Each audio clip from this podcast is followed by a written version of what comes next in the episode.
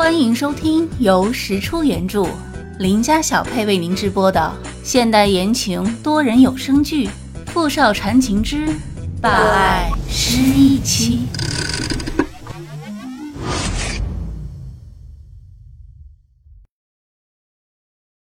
第三十九集。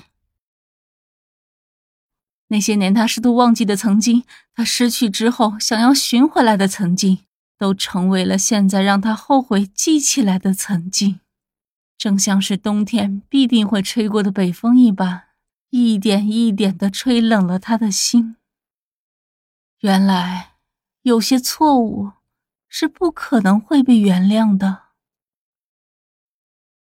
经过一段时间的观察和治疗，医生给出了结论：没事，石小姐回去好好休息就可以了。他并不知道石小念已经不是之前的那个石小念了，他现在是拥有念小北完整记忆的石小念。看着傅明翰依旧坐在床头边，拉着自己的手，担心的望着自己，石小念觉得造化弄人。他曾经不断的逃离，却在失忆之后再次扑进了恶魔的怀抱，如今要拿什么和曾经的自己交代？小念，你怎么了？傅明翰看着变化巨大的石小念，心头的不安逐渐扩大。石小念垂了眼帘，心里有几分难过。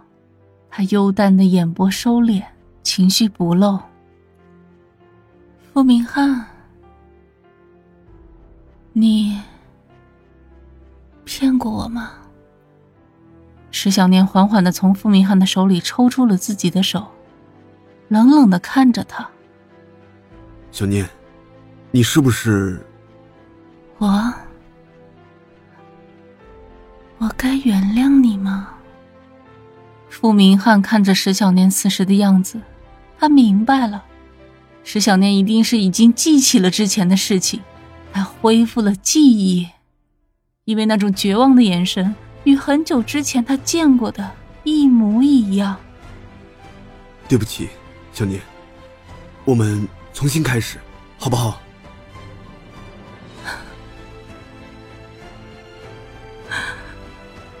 重新开始。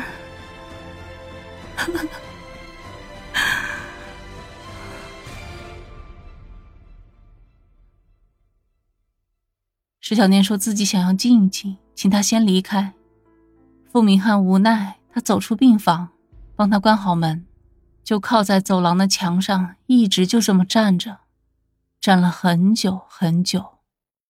当小谷走到他身边时，他愣住，然后心里涌起滔天盛怒。石小年不想再待在医院里，这里是他所有痛苦再次回归的地方，他只想快点逃走，逃离这个让他一秒钟也无法再待下去的地狱。他不能告诉父母。不能找朋友。最后，他把电话拨给了萧顾。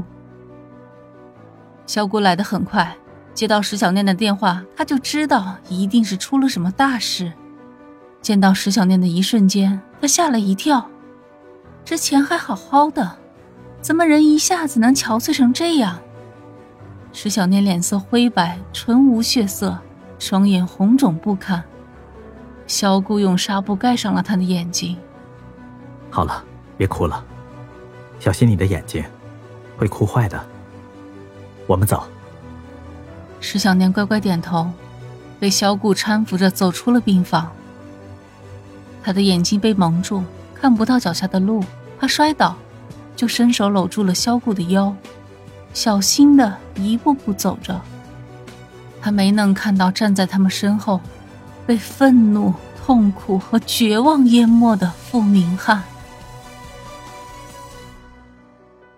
上车之后，石小念摘下附在眼睛上的纱布，望着车窗外倒退的街景，一言不发。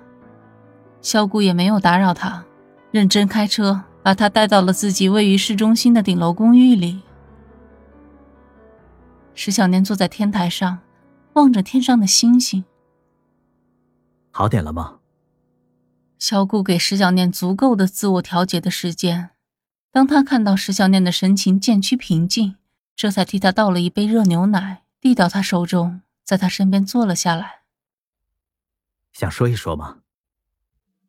啊，想不起来的时候，总觉得少点什么。好在过得还算快乐。现在，好不容易想起来了，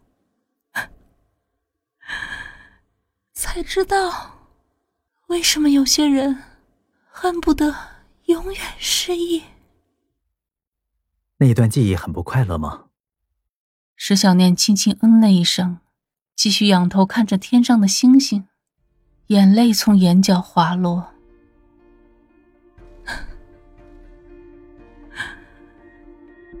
如果可以重来，我情愿从未遇见他。